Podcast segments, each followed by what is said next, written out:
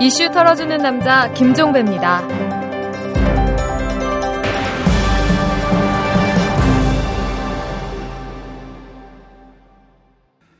오늘은 방송에 들어가기 전에 한 가지 말씀드릴 게 있습니다.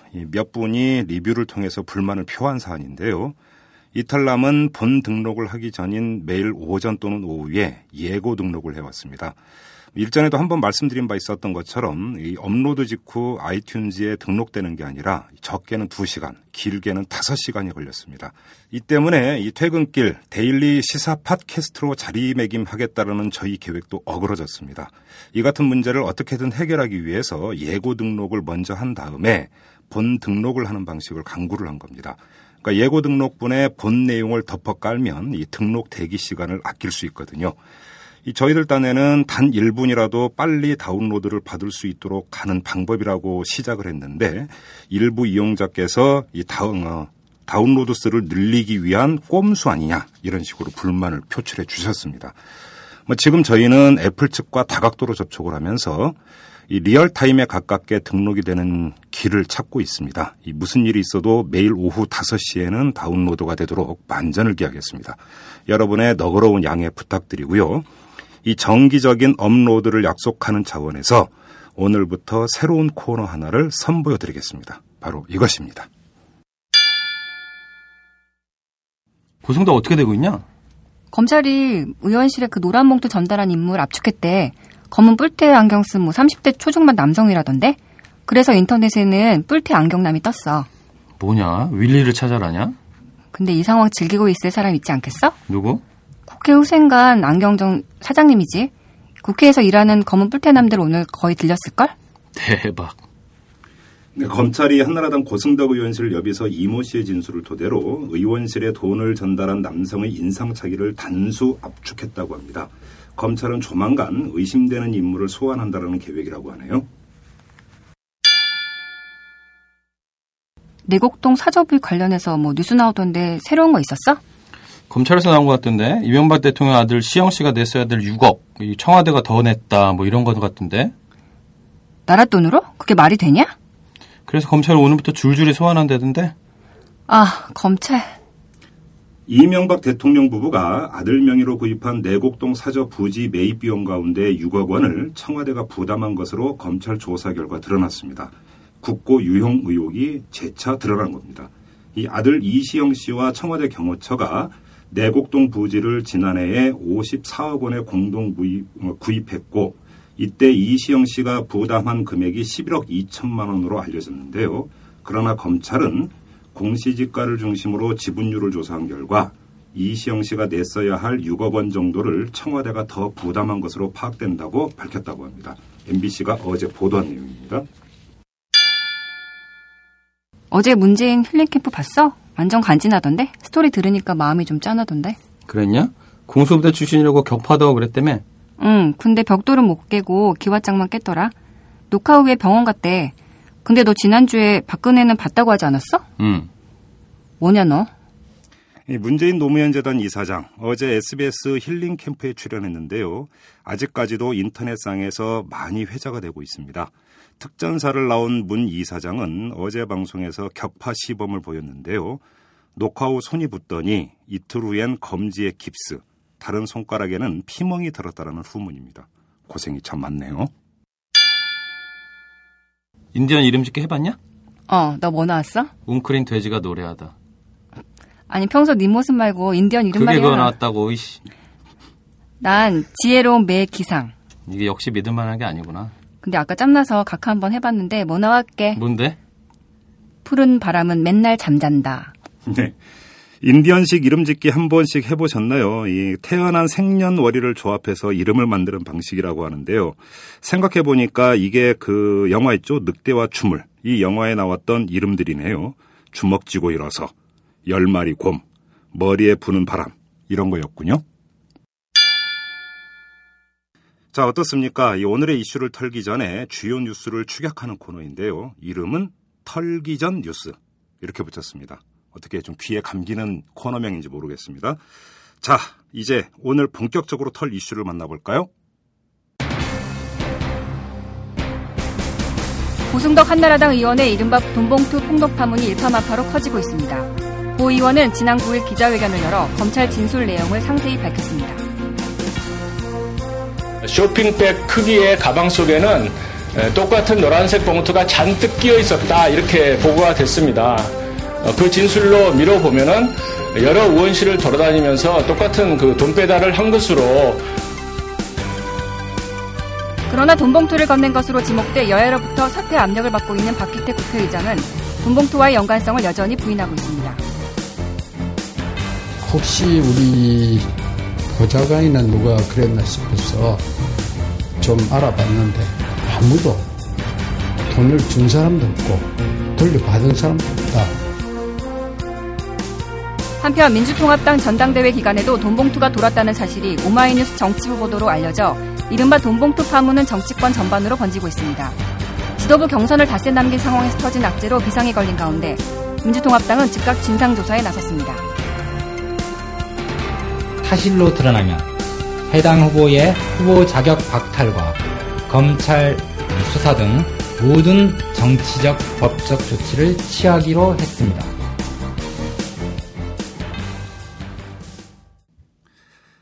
네, 지금 들으신 대로 한나라당은 말할 것도 없고요. 민주통합당까지 돈봉투 폭탄을 맞았습니다. 이 총선을 코앞에 두고 초대형 악재에 휘말린 건데요.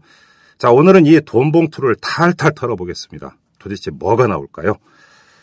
아, 먼저 이 한나라당과 민주당, 민주통합당을 출입하는 두 기자를 연결을 해서 이 사건이 지금 어떻게 전개가 되고 있는지 먼저 짚어본 다음에 또 별도로 다른 한 분을 모시고 정치 자금에 대해서 전반적으로 한번 얘기를 나눠보도록 하겠습니다. 먼저 한나라당을 출입하고 있는 오마이뉴스의 황방열 기자 연결하도록 하겠습니다. 황방열 기자. 예. 네, 안녕하세요. 네. 지금 한나라당 뒤숭숭하죠? 예, 그렇습니다. 아주 뒤, 아주 뒤숭숭. 네.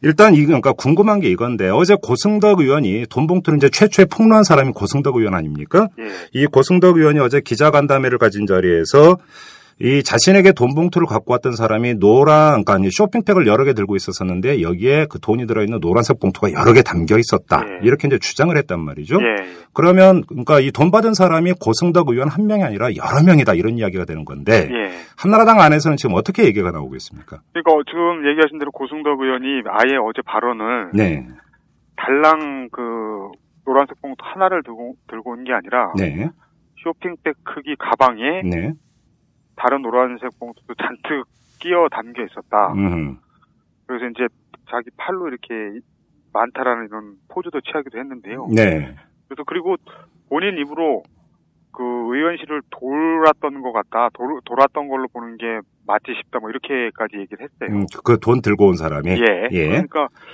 이거는 이제 누가 봐도 그 고순호 의원뿐만 아니라 당 그 한나라당의 의원들한테 음, 저 배포가 됐다 음, 이렇게 보는 보는 게 이제 대체적인 시각이고 뭐 상식적인 추론이 그렇죠. 예. 예. 더군다나 이제 이 고승덕 의원은 그 2007년 대선 때 클린 정치위원회, 그러니까 정확히는 이제 BBK 사건 대책팀의 전략 기- 기획팀장을 맡은 음, 신 2개 의원이거든요. 그렇죠. 의원이기 때문에 예, 이 같은 편한테 이 돈이 간 것이기 때문에 음, 뭐 중간지대라든가 또는 좀 적대적인 의원들한테도 음, 갔을 거라는 거는 이제 거의 기정사실로 받아들이는데 그렇죠.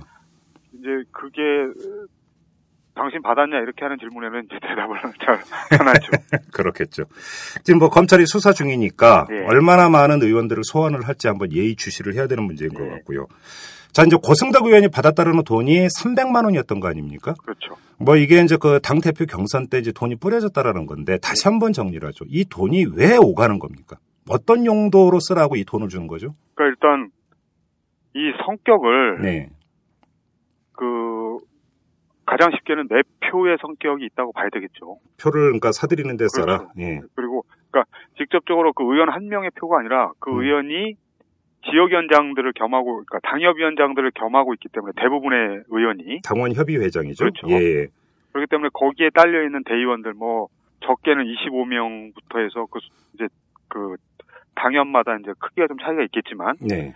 그 대의원들 표를 장악력이 큰 당협위원장이 가져오게 만들려고 하는 거겠죠. 그렇죠. 그래서 기본적으로는 매표의 의미가 있고 네. 또 한편으로는 이게 이제 어 굉장히 뿌리 깊게 만연되어 있는 문제다라고 얘기할 수 있는 게, 어, 이 300만 원이라는 액수가 네. 관광버스 한 대를 지역에서 뭐 음. 호남이나 영남에서 서울까지 오게 만드는데 들어가는 비용, 그 대위원들을 싣고 오는 관광버스 대절 비용. 그렇죠. 그 관광버스 대절비에 뭐 그 음식값이라든가 음. 뭐 이런 것까지 포함해서 그 한 300만 원 정도가 드는데 네. 물론 이제 서초 고승도교는 서초구였는데 그 정도 돈이 관광버스가 들 일은 없겠지만 네. 그 관광버스 대절 비용 차 한 대 비용 300만 원이라는 것이 음.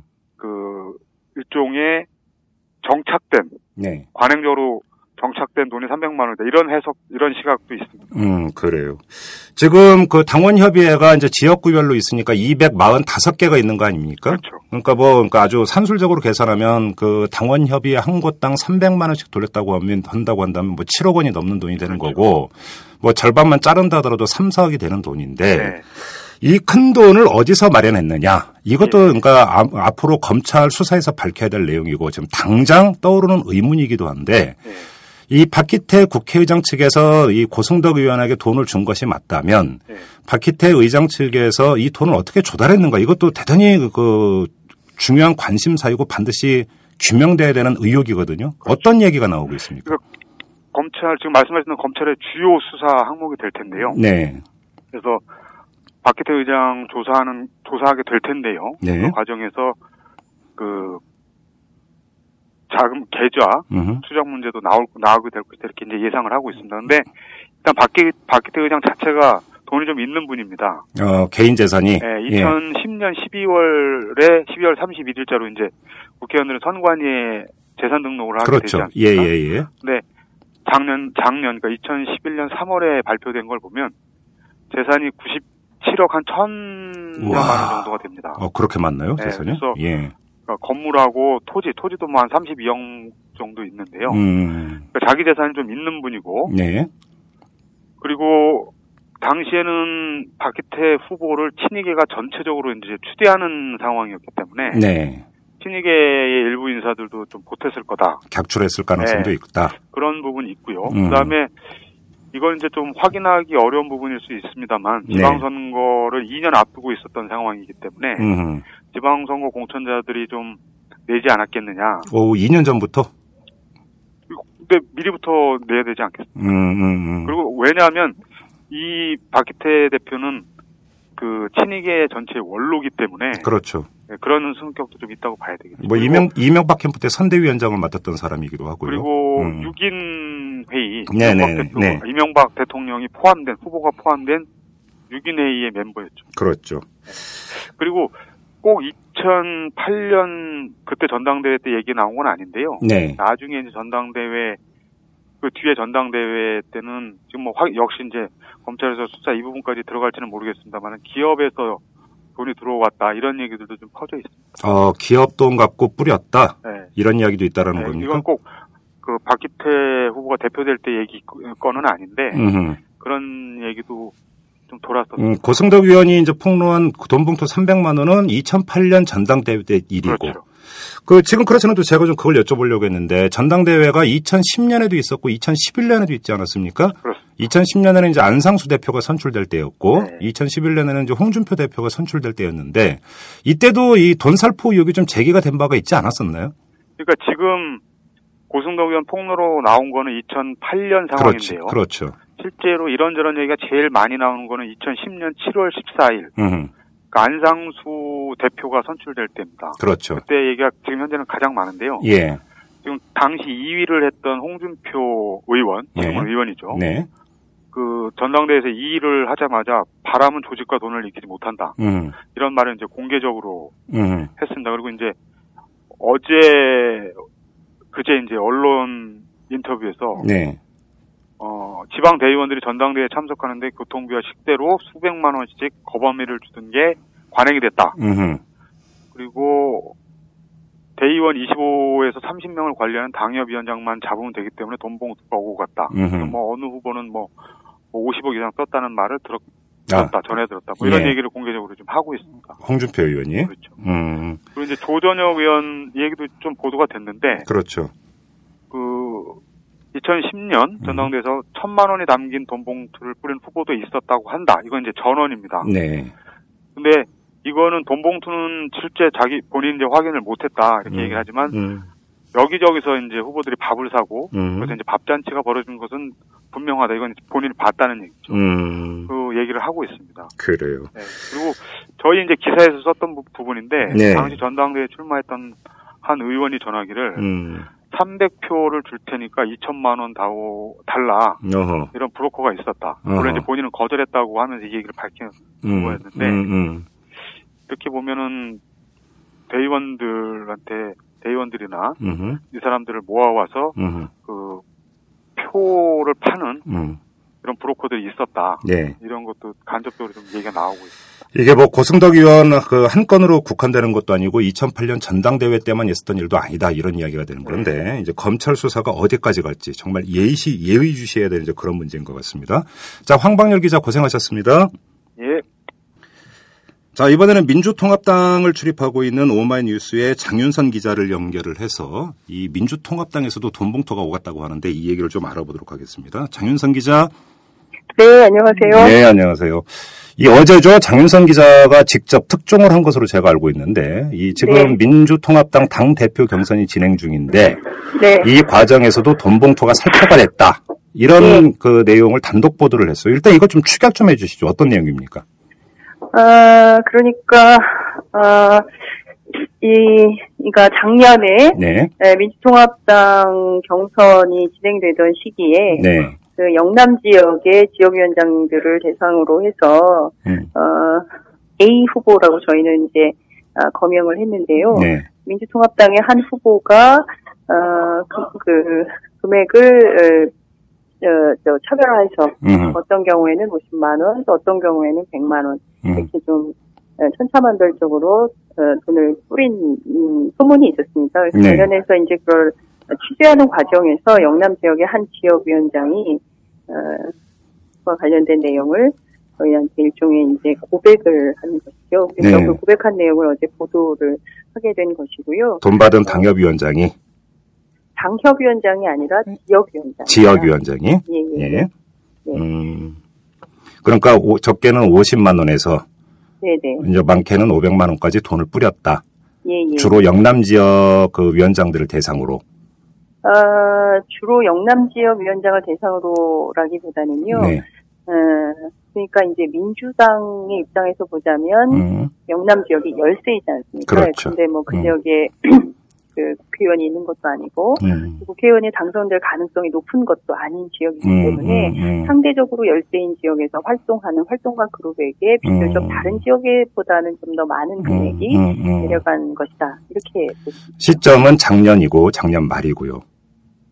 작년 말은 아니고요. 예. 그러니까 실질적으로는 여름부터 활동을 했고 음, 그리고 여름 이후에 이제 이분이 직접 그 A 후보 측을 만나서 그런 제의를 받은 것은 9월 말 이후부터 9월 말. 이후부터. 예예예. 음. 그러니까 이제 그 사이에 뭐 여러 가지 형태로 뭐 직접 만나자고 해서 만나기도 하고 음. 또 그러니까 이제 그 A 후보 측에 사람이 한 명 있는 게 아니지 않습니까? 그렇죠. 거대한 조직이 있어서 그 음. 조직에 이제 어떤 때는 이런 분이 또 어떤 음. 때는 다른 분이 음. 다, 다양한 그 어, 관계에 음, 음, 있는 음, 분들이 음, 와서 음, 이제 음. 그런 제안을 하고 함께 음, 하자 음, 음. 도와달라 이런 요청을 하는 것이고 그 과정에서 이분은 이렇게 그 돈 선거가 진행이 되고 이 음. 돈으로 조직을 만들고 음, 음. 그것이 결국은 줄 세우기 정치로 이어지는 것에 대해서는 어, 좀 끝내야겠다. 이런 음. 구악은 청산되어야 될 과제다. 이렇게 음. 판단을 해서 그분은 더 이상 여기 응하지 않겠다라는 판단 때문에 음. 거절한 것이죠. 그리고 그래. 나서 저희하고 음. 인터뷰에서 관련된 내용을 음. 고백한 것이다. 이렇게 음. 말씀드릴 수 있습니다. 지금 장윤선 기자는 그 돈을 그 살포한 주체를 이제 A 후보라고 그 말씀을 하셨는데 네네. 이 A 후보 측에서는 뭐라고 합니까?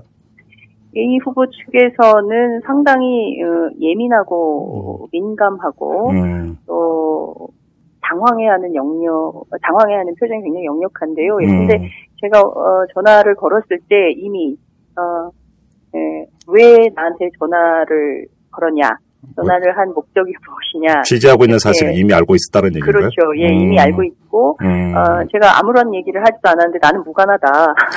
묻지도 그런 않았는데. 사실이 없, 예, 예, 그런 예. 사실이 없다. 음, 그리고 어, 그런 사실이 없는데 만일 그런 사실이 있다라고 기사를 쓰게 되면 음. 그때는 명예훼손으로 당장 고발할 것이다. 음흠. 뭐 이제 이런 얘기를 어, 했습니다. 그리고 음. 한 가지 더 말씀을 드리자면 네. 이 제가 그 기사에서 언급한 B 지역위원장이요. 예. 이 B 지역위원장은 그 상상한 지금 괴로움에 휩싸인 상태예요. 그러니까 기사가 나가고 난 다음에. 그렇죠. 이 예. 기사가 나가고 난 뒤에 굉장히 이제 어 다양하게 뭐 기자들도 많이 전화를 했을 것이고 음. 또 그 당 내부에 뭐 이러저러한 분들도 많이 전화를 하셨을 텐데 음. 그 중에서도 특히 이제 제가 이 얘기는 이 자리에서 처음 하는 얘기인데요. 네. A 후보 측 관련자들이 일종의 이제 입 조심하라 음. 이런 이제 일종의 이제 협박 전화를 하고 음. 있다는 것이죠. 그래요? 래서 심정적으로 굉장히 매우 불안해하고 있는 상태라고 말씀을 드릴 수 음. 있을 것 같습니다. 근데 어 언제쯤이 되면 A 후보라고 하는 사람의 실명이 공개가 되는 겁니까? A 후보에 대한 실명 공개는 네. 어, 두 가지로 음, 해석할 수 있을 것 같은데요. 네. 첫 번째는 지금 민주당 민주통합당이 어제 밤부터 음. 그 조사단을 급파해서 부산, 경남, 대구, 경북 지역의 지역위원장들을 대상으로 전화 및 면접 조사를 에, 벌이고 있습니다. 자체 진상조사에 들어갔죠. 예. 그렇죠. 예. 자체 진상조사를 벌이고 있고 음. 어, 예상대로라면 오늘 오전 11시경에 관련된 음. 내용을 어, 최고위원회의에서 결과 발표를 하기로 했으나 음. 그 내용을 발표를 못하고 있습니다. 그래서 어. 오후로 연기했고 시간을 특정하지 못한 상태로 2월 되고 있는데요. 왜 연계가 되고 있는 겁니까? 어, 일종의 이제 어, 침묵의 카르텔을 깨기 어려운 측면이 있는 거죠. 음. 어, 그러니까 이를테면은 그 어, 그러니까 이제 공공연히 그리고 암암리에 누구나 다 알고 있는 사실이기는 하지만 이것을 공개적으로 얘기할 때에 돌아올 수 있는 그 자기에게 돌아올 수 있는 그 화살 이 불화살일 수 있다 이렇게 판단하기 때문에 음. 어, 어, 광범위하게 보편적으로 있었던 것이 특정해서 자기에게만 문제다라고 돌아올 것에 대해서 굉장히 이제 어, 두려워하는 음, 음, 거죠. 그래서 음, 이제 음. 말을 못 하고 있는 이런 음, 상황인 음, 것이고 음, 어, 그렇지만 민주당 조사단에서 조사를 제대로 해낸다면 네. 어, A 후보의 이름이 무엇인지는 명명 어, 명확하게 밝혀질 수 있을 것이다 이렇게 보고요. 음. 두 번째 경우는 조사단에서 정확하게 발표를 하지 못한다면 결국에는 이제 B 위원장이 양심 선언을 하는 음. 방안이 음. 이제 나올 수 있는 것이라고 볼 수 있는데요. 음. 예컨대 이 B 위원장이 예, 예, 어, 예컨대 막그 공개적으로 되었을 때 음. 그 당에서 뭐 아무런 보고가 안 되거나 뭐 이랬을 때 이분이 과연 이렇게 얘기를 할 수 있을까 음. 이게 이제 분위기라는 것도 무시할 수가 없지 않습니까? 그래요. 예. 예, 예. 그렇기 때문에 이분이 그런 면에서 굉장히 망설이고 있어서 중요한 것은 민주당이 얼마나 조직적으로 이 음. 문제를 잘 풀어나갈 수 있는 지혜가 음, 음, 있느냐. 음. 저는 그것이 이번 민주당 임시 지도부의 어떤 그 민주당의 이 임시 지도부가 그 문제를 얼마나 잘 풀 수 있냐. 그 예. 시험대에 올랐다는 그렇게 해석합니다. 근데 지금 이게 민주통합당이 당 대표 경선을 하고 있고 돈을 네. 뿌린 사람은 그 당 대표 경선에 나선 후보 가운데 한 명이라는 거 아닙니까? 그렇죠. 예. 그렇다면 민주통합당 입장에서는 하루라도 빨리 자체 진상 교 조사 결과를 밝혀서 네. 이 대위원들, 대위원단 그리고 그 국민 선거인단의 올바른 판단에 도움이 되도록 정보를 네. 제공해야 되는 의무가 있는 거 아닌가요? 어, 저도 동의합니다. 그래서, 어, 빠르면 빠를수록, 음. 어, 이 조사 결과를, 에, 아니, 조사 결과를 빠르면 빠를수록, 어, 밝히는 게 좋다. 저도 네. 그렇게 생각을 합니다. 음. 어, 그리고 지금, 그, 민주당, 민주통합당 후보들이 지금 그 전주에서, 음, 후보 토론을 하고 있는데요. 네. 일부 이제 후보들 같은 경우에는 이것이 모략 정치나 정부 정치, 물타기 정치가 아니냐. 음. 뭐 이런 식의 이제 얘기를 하고 있다는 거죠. 그래서 구체적으로는 진상 파악을 정확하게 해서 음. 어, 음, 신속하게 결론을 내는 것이 음. 최우선인데 음. 정치적으로 해석하려는 또 다른 음. 이런 시선들에 대해서는 조금 어 저로서는 조금 아, 뭔가 좀 이렇게 방향을 음. 잘못 잡고 있는 것은 아닌가 이런 생각이 좀 근데 또 한편으로는 지금 민주통합당의 지도부는 과도적인 관리 지도 체제니까 얼마나 힘을 갖고 밀어붙일 수 있는가. 이것도 사실 또 이것도 의문사항이긴 합니다. 그렇게 보면. 네 그렇죠. 예, 예. 네, 잘 알겠습니다. 장윤성 기자 고생하셨습니다. 네 감사합니다. 네. 이슈 털어주는 남자? 이거 뭐, 뭐 저는 뭐 털어봐야 먼지밖에 안 나오는 뭐 도덕적으로 완벽한 남자다. 그런 확신을 저는 가져 있습니다.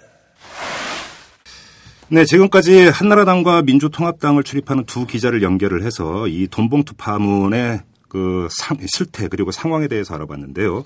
지금부터는 이 돈봉투라고 표현되고 있는 정치 자금 문제를 본격적으로 한번 털어보도록 하겠습니다. 지금 제 옆에는 이철희 부원장이 나와 계시는데요. 민주통합당 부설 민주정책연구원 전 부원장이시고요.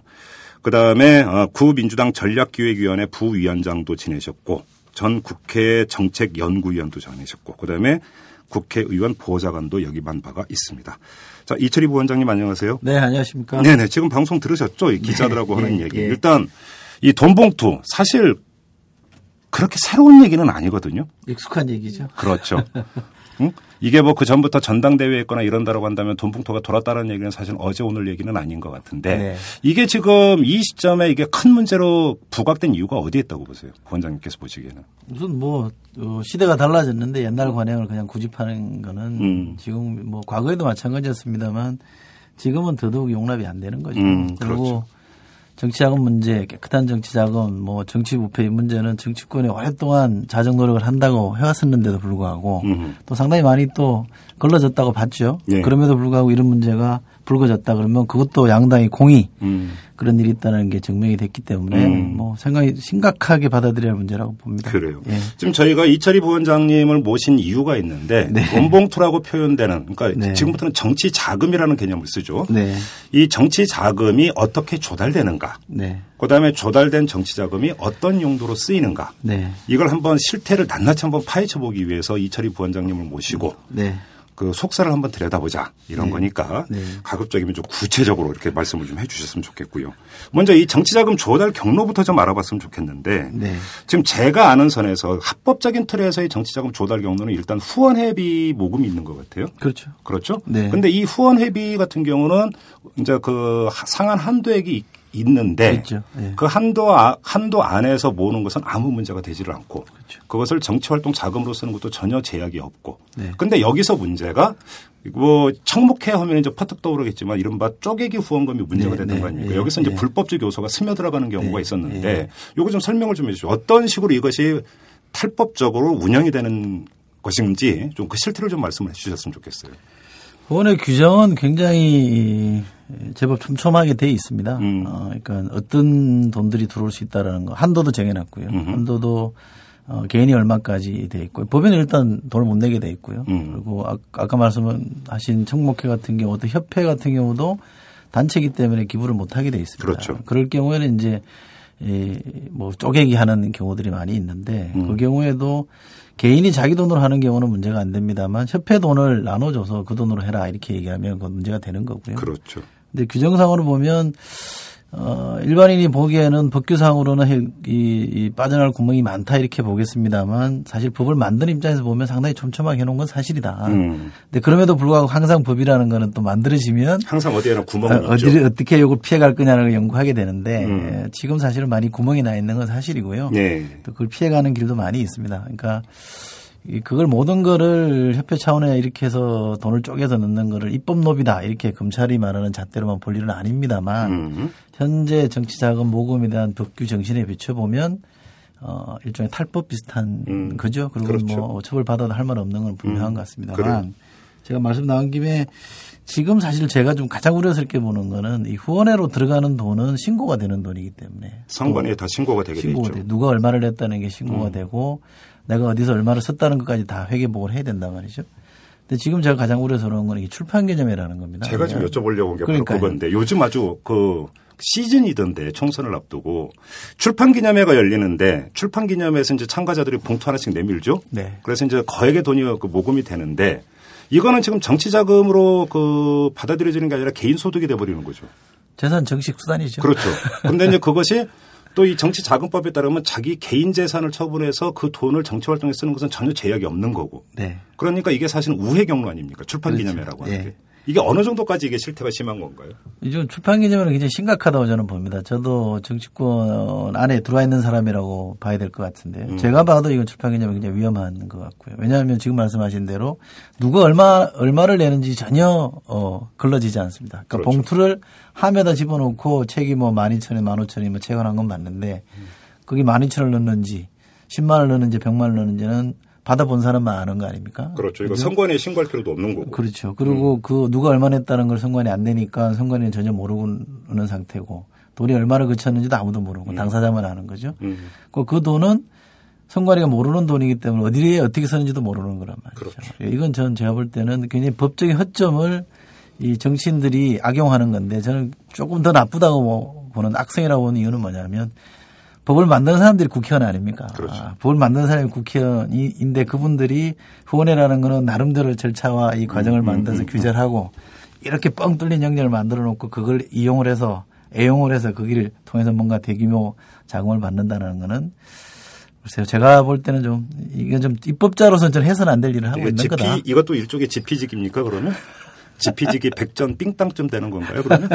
그런데 네. 출판 기념회 얘기 나왔으니까 네. 어느 당 소속 초선 의원이 출판 기념회를 연다. 네. 그러면 이제 동료 의원들도 가서 봉투도 주고 네, 네. 그 소속 당 대표도 가서 봉투를 줄 거 아닙니까? 네, 네. 우리가 결혼식에 갈 때 보통 이제 축의금 얼마 네. 이게 이제 그 공정 그러니까 룰이 있단 말이죠. 5만 원 네. 내지 3만 원 이런 게 있는데 국회의원 사이에서도 이게 있을 것 같은데 같은 초선급 의원이면 얼마 당 대표면 얼마 이런 거 없습니까? 룰이? 뭐 되게 관행상으로 정해진 것들은 있죠. 어떻게 됩니까? 어, 정당별로 아마 다를 테고. 예. 어, 예컨대 당 대표다 이러면 소속 의원 의원 누군가가 출판 기념회를 가면 본인이 못 가더라도 봉투를 안 할 수는 없죠. 그렇죠. 러면 아마 제가 좀 정확하게 액수는 모르겠습니다만 초선의 경우 얼마, 재선의 경우 얼마 이런 기준을 정해놨을 겁니다. 아, 선수에 따라 또 다릅니까? 네, 당 그거- 대표가 주는 그렇죠. 그거 없이 일괄될 기준 없이 뭐 조금 가깝다고 더 주고 음. 덜 주고 이러면 당장 말들이 나오는 거니까. 당 대표는 그러면 그 같은 초선 의원이 봉투 줄 때보다 0이 하나가 더 붙나요?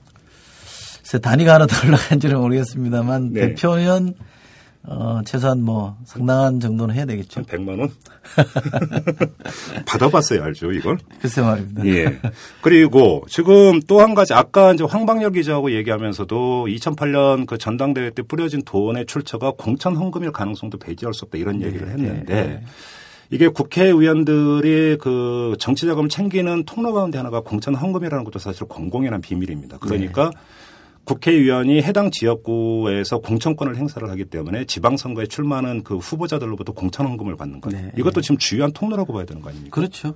그러니까 정치 자금을 후원회를 통해서 후원회가 1년에 1억 5천까지 한도가 정해져 있고요. 네. 금년처럼 선거가 있는 해의 경우는 이제 두 배까지 되는 거니까 3억밖에 안 되는 겁니다. 그러니까 음. 그거 가지고 할 수 있는 거는 뭐 달러 따지면 그렇게 많지 않죠. 네. 그러면 돈을 위해서 갖고 올 수 있는 게 뻔하지 않습니까? 돈 있는 사람이 내야 될 거고 음. 돈을 낼 필요가 있는 사람이 내는 건데 음. 돈 있는 사람은 되게 뭐 부자들이나 기업일 테고 음. 그 사람들은 뭐 그냥 주지는 않을 거 아닙니까? 네. 그렇죠? 그게 있을 때. 그 다음에는 자기가 갖고 있는 권한을 활용해서 돈을 받는 건데 지금 말씀하신 대로 그런 경우는 공정권을 행사할 경우에 돈을 받는 것이고 음. 그 다음에는 나머지 아까 말씀 기업이나 돈 있는 사람한테 받는 경우는 입법을 다루는 국회이기 때문에 음. 입법의 조항이나 이런 것들이 어떻게 되느냐에 따라서 많이 달라지니까 그렇죠. 그걸 가지고 또 할 수 있는 여지가 있죠. 그러면 지방선거 출마자한테 공천 헌금을 받는다. 일단 그러면 지방자치단체장 후보자가 있고 지방 의원도 후보자가 있지 않습니까? 네. 단체장 후보자와 지방 의원 후보자가 내는 헌금에도 상당한 그 차이가 있나요? 통상으로 보면 그렇겠죠. 아무래도 단체장이 갖고 있는 권한과 음. 기초 의원이든 광역 의원이든 의원이 갖고 있는 권한의 차이는 많이 있으니까요. 뭐 그게 그러면 뭐 이게 뭐 수천만 원대 이렇게 가는 겁니까? 헌금이? 뭐 짐작컨대 그렇게 되지 않을까요? 어, 그래요. 네. 뭐 일부 좀 뭐 그 문제가 된 적도 있었죠. 검찰 네. 수사도 들어가고 그런 적이 있었는데 네. 그런데 그 한 의원이 자기 지역구에서 지방선거에 출마하려는 사람들로부터 공천 헌금을 받는다는 사실을 당 지도부가 모를까요? 그냥 묵인하는 겁니까? 왜 당 지도부는 그거에 대해서 제어를 하지를 않는 거죠? 우선 우선 뭐가 이렇게 드러나야 음. 팩트 관계가 분명해져야 그러지 말아라 할 수 있는데 네. 그런 개연성만 가지고 누구를 특정해서 받지 마라 이렇게 말할 수는 없고요. 음. 또 어, 당 대표나 중앙당이 이 소속 국회의원들이나 지역위원장들에게 금품행위 하지 마라 일반적인 공문은 보낼 수 있지만 뭐 그거야 뭐 쌀로 밥 짓는 얘기니까. 예, 조금 네. 더 강조해서 얘기하면 또 바깥에서 보기 저기 뭔가 문제가 있는가 보다라는 음, 음. 식의 또 오해를 불러일으키기 때문에 음. 뭐 속된 말로 저희 외부에서 보면 그냥 쉬쉬하고 있는 거죠. 음. 네. 그냥 그 그런 일이 있을 거다라는 것은 미루어 짐작하지만 네. 팩트가 없기 때문에 네. 끼어들지는 못한다. 그리고 어, 분명한 거는 모든 위원장이나 의원들이 일괄적으로 돈을 받거나 그러지는 않고요. 네. 대다수는 제가 볼 때는 여전히 많이 바뀌어서 이제는 음, 음. 돈 받고 공천하고 이런 경우 관행은 많이 없어졌습니다. 예. 그럼에도 불구하고 일부에 여전히 남아 있다는 걸 말씀드리는 겁니다. 음, 그래요. 네. 그다음에 이제 가장 악성 중의 악성은 로비가 이루어지고 이 로비를 따라서 뇌물이 오가는 경우 아니겠습니까? 네. 예. 근데 이것이 일반적으로 뭐 특정 사건 검찰 수사를 무마해달라 무슨 인허가 나는데 도움되게 해달라 이런 것은 뭐 우리가 자고 나면 나오는 사회면 뉴스에서 많이 봤으니까 논외로 하고 네. 입법 로비에서도 뇌물이 오가는 경우가 있습니까? 이 법안 통과시켜 주지 마십시오. 내지 이 법안 통과시켜 주십시오. 이렇게 하면서 여기에 또 뇌물이 오가는 경우도 있습니까? 그렇게 적자적으로 이루어지지는 않죠. 그래요? 제가 어, 알고 있는 바로는 이거 해주시면 제가 얼마 내겠습니다. 음. 이거 해주셨으니 제가 얼마를 보답하겠습니다. 그렇게 거칠게는 안 하겠죠. 네. 이렇게 초보적인 소리는 되지는 음, 음. 않고요. 그럼 어떤 식으로 이루어집니까? 어, 예, 근데 뭐 평소에 꾸준하게 관리를 하는 거죠. 음. 꾸준하게 관리를 해서 뭐 공식적인 후원금도 내고 어, 그거는 기업의 이름으로 내지 않는 거죠. 그리고 음. 자신의 신분이 안 드러나는 사람의 이름을 통해서 네. 후원금을 내서 음. 꾸준하게 관계를 맺고 있다가 음. 어느 시점에 필요했을 때는 그런 부탁을 하는 것이고 음. 또 꾸준하게 그런 관계가 형성돼 있으니까 또 받아들일 수 있는 거죠. 음. 예컨대 어떤 사람이 본- 본가방 들고 와서 이거 들을 테니까 좀 해줘 그러면 정치인들 아무도 안 하죠. 무서워서 걸릴까 봐. 무섭죠. 무섭기도 하고 음.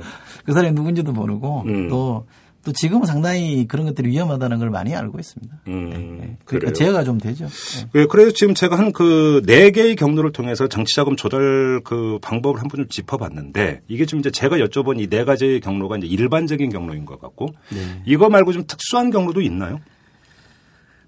특수, 그러니까 뭐 큰 목돈이라는 게 우리 사회만 하더라도 큰 목돈이 움직이면 다 흔적이 남아요. 음. 그렇잖아요. 그렇죠. 예를 들면 이 금융기관을 통하는 경우는 뭐 3천만 원 이상이면 다 저기 신고 저기 보고 예, 들어가게 돼 그렇기도. 하고 예. 뭐 요즘 천만 원만 움직여도 다 보고가 음. 되고 이러니까 유심히 들여다보니까 사실 그건 쉽지 않은 거죠. 네. 어, 그러면 이제 이게 다르게 어떻게 조성된 돈이 움직일 수밖에 없기 때문에 음. 과거에 비하면 이 규모가 많이 떨어져 있는 거는 사실이고요. 네. 또 정치인이 돈을 속된 말로 구할 수 있는 게 많지 않습니다. 음. 옛날에 비하면 정치 자금을 끌어당길 수 있는 그렇죠. 루트가 예. 그래서 뭐 과거처럼 누구를 만나서 이렇게 뭐 어? 예, 예를 들면 옛날에 자주 썼던 방법 이런 거 아닙니까? 그러니까 이 국정감사가 있게 되면 음흠. 해당 어떤 기업의 총수를 국정감사장에 정인 신청을 한단 말이죠. 음흠. 그러니까 불러내기 위해서. 그러니까 이 기업 총수들은 국회 나와서 이렇게 망신당하는 걸 피하려고 온갖 수를 다 쓰게 되는 거고 그러면 네. 또 아쉬운 소리 하게 되는 거고 예. 물론 그런 것들이 이제 일- 정치권이 이 기업에 대해서 뭔가 이렇게 좋게 보면 해초를 드는 거지만 나쁘게 말하면 이제 군기를 잡는 거 아닙니까? 음. 그런 수단을 통해서라도 자신의 힘을 좀 과시를 하면 음. 그 이후부터는 조금씩 이렇게 예, 뭐- 뭐라 그럴까 이렇게 채널이 좀 확보가 돼서 움직일 수 있는 여지들이 있을 텐데 기업들만 하더라도 이제는 대기업들은 우선 리스크가 너무 크기 때문에 네. 쉽지 않을 것 같고요. 음.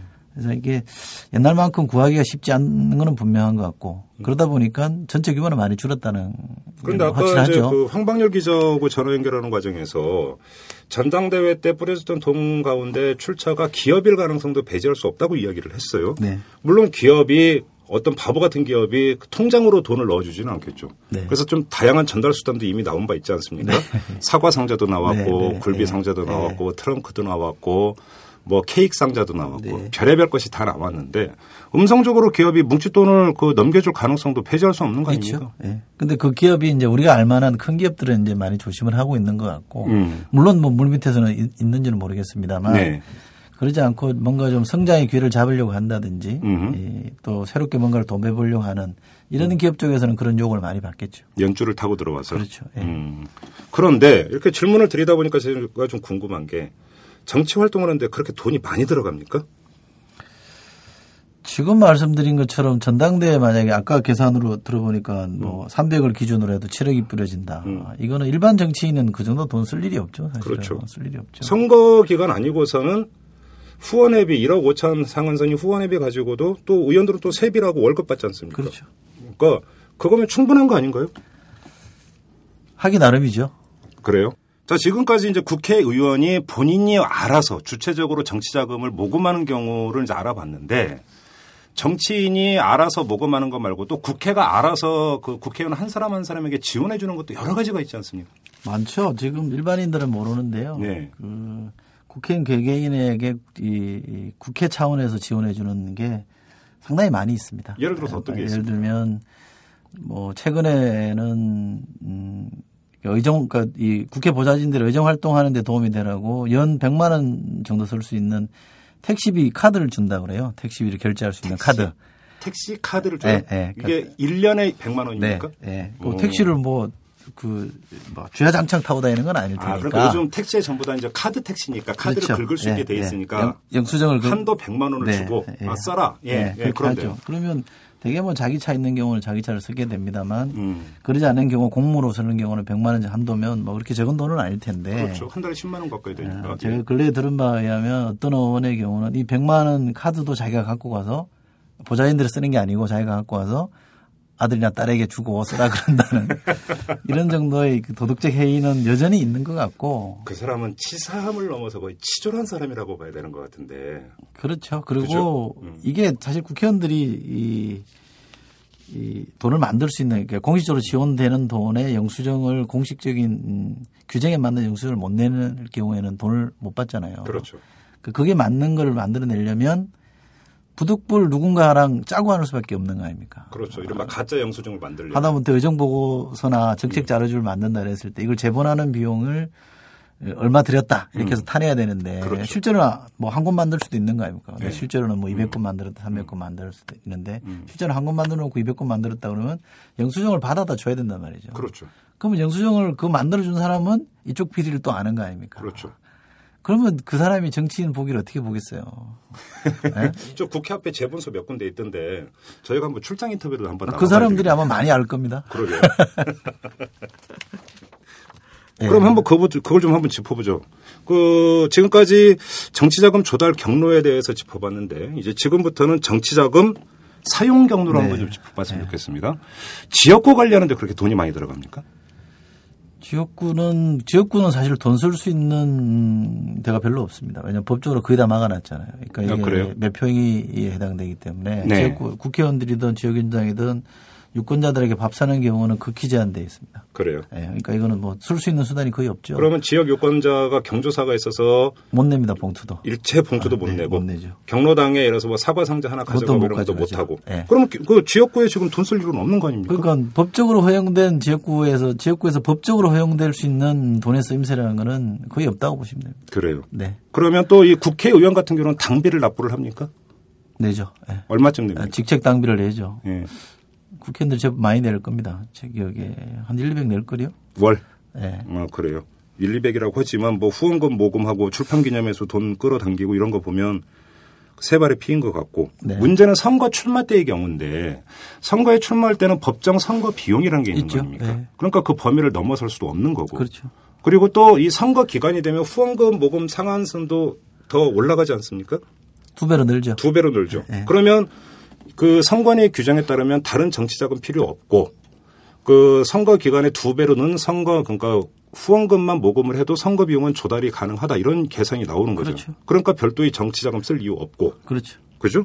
그러면 일상 관리비는 어떻습니까? 지역은 뭐 큰 돈이 들어간다는 거는 그런 걸 겁니다. 아마 명절 때 아마 음. 요즘도 일부는 할 것 같은데 본인이 안 하거나 뭐 다른 사람이 대신해 주거나 그럴 텐데 명절 때 지역에 내가 해당 지역의 국회의원이다. 지역위원장이 들으면 뭐 천명이든 이천명이든 핵심 당원을 관리를 해야 될 거 아닙니까? 그렇죠. 이 사람들하고는 뭐 그때도 돌아가면서 밥 먹고 회의하고 이런 것도 돈이 들어가겠습니다만 음. 명절 때 선물 같은 거 하나 한다고 해 당원을. 대상으로 유권자가 아니라 그렇죠. 자기 아, 그거는 일정하게 그러니까 제한이 좀 상대적으로 느슨한가 보죠. 아니죠 못 주죠. 못 주죠. 못 주는 그런데, 거죠. 그것도 그런데 그것도 이제. 명절 때 인사 안 하면 아무래도 우리 사회에 그런 관행들이 좀 남아 있으니까 예를 들어서 뭐 멸치라도 한 상자. 그렇죠. 음성적으로 이제 그런 것들이 좀 이루어지죠. 음, 그런 그리고- 데서 이제 목돈이 들어가는 거죠. 그렇다고 저기 국회의원들이 정책 개발 열심히 하면서 정책 개발비 많이 쓰는 것 같지도 않고. 정책 개발비는 또, 또 나와요. 또 국회에서. 지원이 나오잖아요. 네, 그건 한 2천 가까이 1년에 돈이 나오기 때문에 네. 그 돈도 사실은 뭐 대, 다는 그렇지 않습니다만 대부분은 흔히 우리가 말하는 가라 영수증 처리해서 사적으로 착복하는 경우도 많이 있죠. 네. 아니 그러면 네. 정치 자금을 이렇게 모을 이유가 도대체 뭐가 있어요? 정치 지역구에 쓸 돈도 없고 네. 써서도 안 되고 네. 당원들을 상대로 써서도 안 되고 네. 당비라고 내봤자 한 달에 1, 200. 네. 뭐 그게 세비로 충당해도 족한 돈이고 네.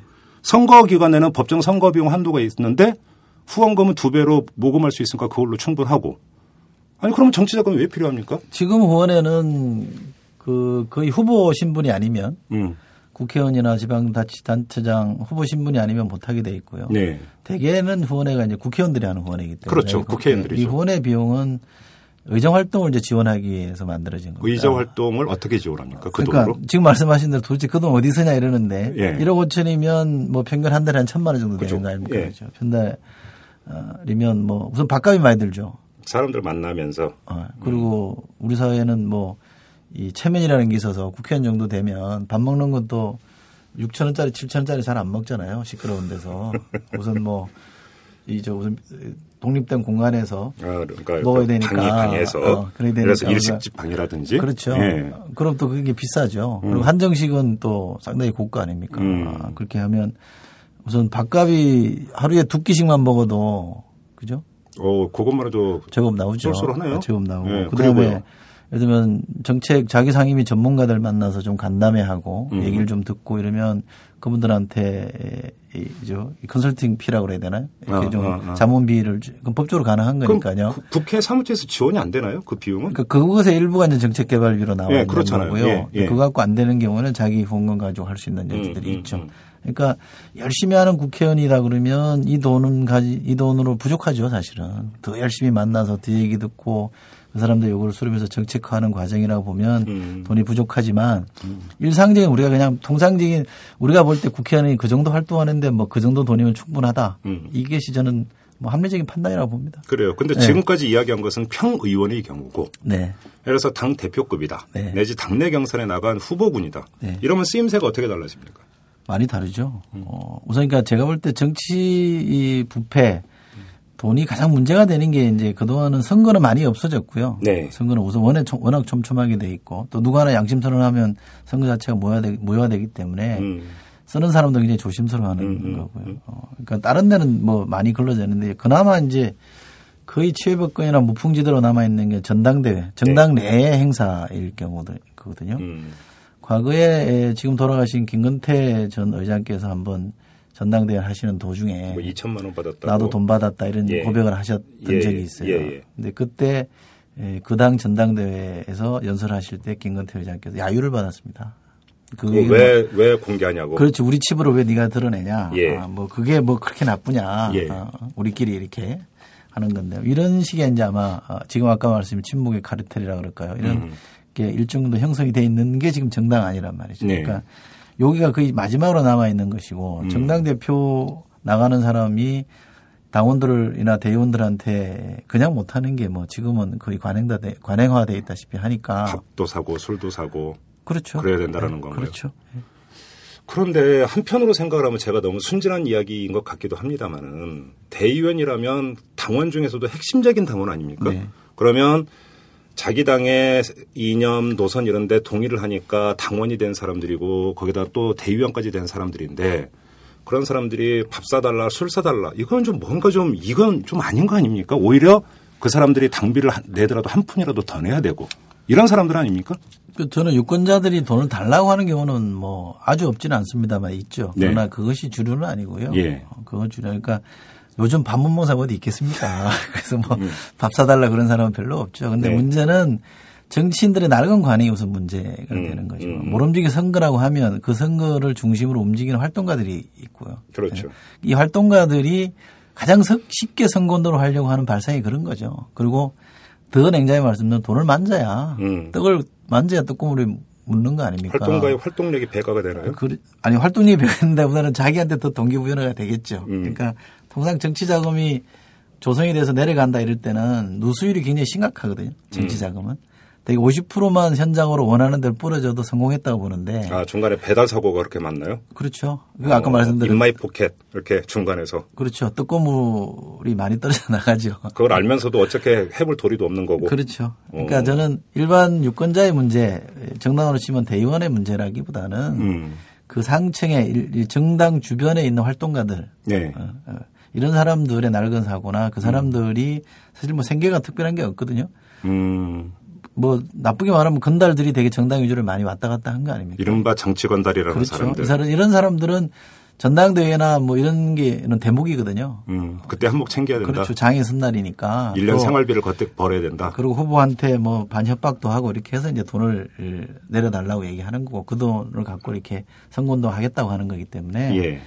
이거는 정당의 문제고 더 들어가면 과거 정당부터 남아있던 이런 적폐들이 아직 해소가 되지 않아서 아니 그러면 지금 말씀하신 이른바 정치 건달 그러니까 언론에서 이제 브로커라고 그러니까 명명한 사람들도 이런 사람들 아닙니까? 그렇죠. 이 사람들이 정당의 결의를 해서 축출이 안 되는 건가요? 구조상 그게 어려운가요? 많이 걸러졌죠. 음. 많이 걸러졌습니다. 많이 걸러졌는데 그럼에도 불구하고 여전히 남아 있는 건 사실이고요. 한 표가 아쉬워서 결국은 마지막에 가서 다시 손을 잡는 건가요? 한 표가 아쉬워서? 뭐 결과적으로는 그렇습니다만 음, 평상시에는 그런 거 없이 음. 자연스럽게 와서 돕고 뭐 서로 이렇게 토론하고 도와주고 이러는 거기 때문에 자원봉사 형식으로. 평소에는 그렇죠. 네. 그러다가 이제 선거 때만 되면 손 벌린다. 그렇죠. 그러니까 그렇지 않으면 그 사람들이 여기 붙어 있을 일도 없을 테고. 음. 근데 이 정치라는 게 사람 없이 정치가 안 되는 거 아닙니까? 예를 들면 제가 아주 유명한 뭐 브로커라든지 돈을 달라는 사람에게 네. 너 앞으로 의신하지 마라. 음. 어? 너 같은 놈 상종 안 하겠다 이러면 이 사람이 정치권을 떠나는 게 아니고 정치권을 돌면서 경쟁 후보 쪽으로 가나요? 계속 악성 소문을 퍼뜨리겠죠. 음. 그러니까 이거는 정치하는 사람 입장에서는 굉장히 아킬레스 건입니다. 자기에 대한 안 좋은 소문을 누가 퍼뜨린다 그랬을 때는 의식 안 할 수 없거든요. 뒤통수가 따가운 거죠. 그렇죠. 음. 그러니까 그리고 뭐 어, 자기가 처음부터 그게 다 깨끗한 것도 아니고 사실은 음, 음, 틀면 음. 또 어디선가 뭔가 나올 수도 있는데 네. 그런 것들 때문에 이제 이 결과적으로는 공생이 되는 겁니다만 하나하나 뜯어보면 사실은 또 뭐 이렇게 이 매몰차게 내치고 또 그 사람 분별하는 게 음. 드러난 사람도 있습니다만 안 드러난 사람도 많이 있거든요. 예. 저 사람이 그런 관지 아닌지 어. 그러니까 애매한 사람들도 있기 때문에 음. 일거에 정당히 몰아내기는 쉽지 않은데 저는 크게 보면 이러이러한 계기들을 통해서 음흠. 대부분이 이렇게 자연스럽게 도태되거나 네. 이런 계기들을 통해서 또 과하게 대규모로 퇴출되고 뭐 그러고 있다고 봅니다. 그러면 근원적인 해결 방법은 있는 겁니까? 아니면 시간이 해결해 주는 겁니까? 지금 말씀대로 조금씩 조금씩? 잘못된 거는 어떤 형태들이 이렇게 터져 나오잖아요. 그렇죠. 래서 이렇게 뭐 물살도 어, 흘러가다 어느 시점에 가면 뭐확 빨라지고 네. 어, 또 어느 좀 천천히 가고 그런데 지금 굉장히 빨라질 때가 된 것 같고요. 음. 또 구태가 도저히 용납할 수 없는 구태가 터져 있기 때문에 이걸 제도적으로 막는 장치도 필요하고요. 제가 볼 때는. 음. 근데 어떤 제도적 장치로 막을 거냐에 대해서는 조금 더 토론하고 고민해야 될 영역입니다만 정치인들이 이런 걸 통해서 대표적인 정치인이 한둘이 퇴출이 되거나 음. 이 처벌을 받으면 그다음부터 저는 현격하게 줄어들 거라고 봅니다. 그래서 지금은 한나라당이든 민주당이든 그런 행위를 한 사람에 대해서 어떻게 예, 정당이 조치를 하느냐. 음. 과감하게 조치를 한다면 이후에 많은 부분이 건절이 될 것이고 음. 어, 뭐 같은 식구들끼리니까 적당히 듣고 가자 이러면 여전히 이거는 불씨를 안고 가는 거- 거라고 지금, 봐야 말씀, 되겠죠. 지금 말씀하신 대로 이제 엄한 표본 사례가 있으면 그것이 이제 경고의 의미를 띠를 것이다. 그렇죠. 이런 말씀을 하셨는데 그러면 국회에도 계셨고 정당에도 계셨으니까 한번 제가 이렇게 여쭤볼게요. 지금 이제 언론 보도가 기정사실화 돼 있지 않습니까? 고승덕 의원에게 300만 원이 든 돈 봉투를 돌린 주체는 박희태 국회의장이다. 이렇게 이제 전제해 놓고 근데 국회의장 아닙니까? 네. 그 박희태 국회의장 어떻게 그 본인부터가 어떻게 처신을 하는 것이 옳은 거라고 보십니까? 의장직 사퇴하고 검찰청으로 제발로 걸어가는 게 가장 올바른 처사라고 보십니까? 네. 어, 단호하시네요. 그런데 본인이 구- 스스로 국회의장을 던질 가능성이 있다고 보세요.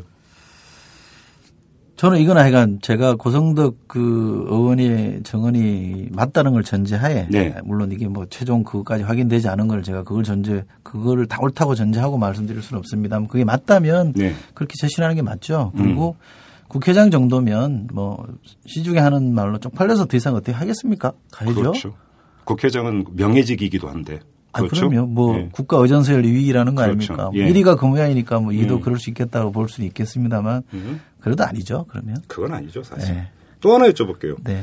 지금 한나라당 같은 경우는 2008년, 2010년, 2011년 전당대회 때 다 문제였던 거 아닙니까? 네. 그죠? 수십 명의 의원이 여기에 연루돼 있을 수가 있습니다. 네. 검찰이 거기까지 다 캘 수 있다고 보십니까? 그리고 그러니까 캐겠다는 의지가 있다고 하더라도 끝까지 캘 수 있다고 보십니까? 여건상 경험에 비춰보면 어렵겠죠.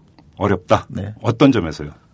아니 우선 뭐 어, 검찰이 마냥 들어가는 게 에, 현실적으로 그게 가능할지도 우선 모르겠고요. 음. 그 사람들이 뭐 속속들이 다 밝혀서 음. 어, 할지도 모르겠고 또 저희가 볼 때 정치 검찰 이런 논란이 있는데 검찰이 국회의원 전원을 다 계좌 추적하고 압수수색해서 네. 정보를 다 갖게 됐을 때 검찰의 힘이 또 과도하게 음. 예, 늘어나고 그걸 또 잘못 악용할 여지도 있는 거 아닙니까? 네. 그래서 저는 검찰이 할 수 있는 데까지는 해야 된다고 저는 보고요. 그래서 예. 사실관계를 밝혀내고 처벌은 해야 되겠습니다만 이 문제를 근원적으로 해결하는 주체는 역시 정당이 돼야 되는 것이고 자체적으로. 예, 정당이 보다 근본적인 음. 이 제도적 장치와 이번에 예, 확실한 음, 처벌을 해야 음. 저는 달라진다고 봅니다. 그런데 지금 아까 장윤성 기자 얘기에 따르면 민주당 같은 경우는 자체 진상조사위원회를 꾸려서 조사를 했지만 보고를 계속 미루고 있고 한나라당은 지금 자체 진상조사도 안 하고 있어요. 검찰에 수사 의뢰만 해놨고 네. 정당이 이런 모습을 볼 때 이게 지금 정당 스스로가 이 문제를 도려내는 주체가 될 수 있다고 보십니까? 이런 행태를 볼 때? 그 지금 말씀에 들어있는 힐란이 저는 정당하다고 봅니다.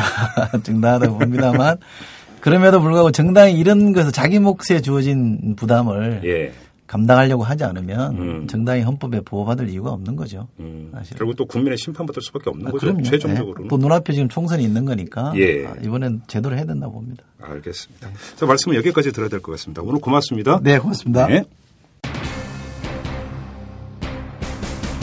지난해 9월이었습니다. 이 안철수 바람이 불었을 때죠. 정치권 스스로 국민이 기존 정치권의 구태에 실망했기 때문이다. 안철수 바람의 원인을 이렇게 진단내린 바가 있었는데요. 한데 또 터져 나온 게 돈봉투입니다. 국민이 어떻게 볼지 물어볼 필요도 없습니다. 정말 기가 차고 한심합니다. 정치권 제발 정신 차리기 바랍니다. 지금까지 이탈남 김종배였습니다.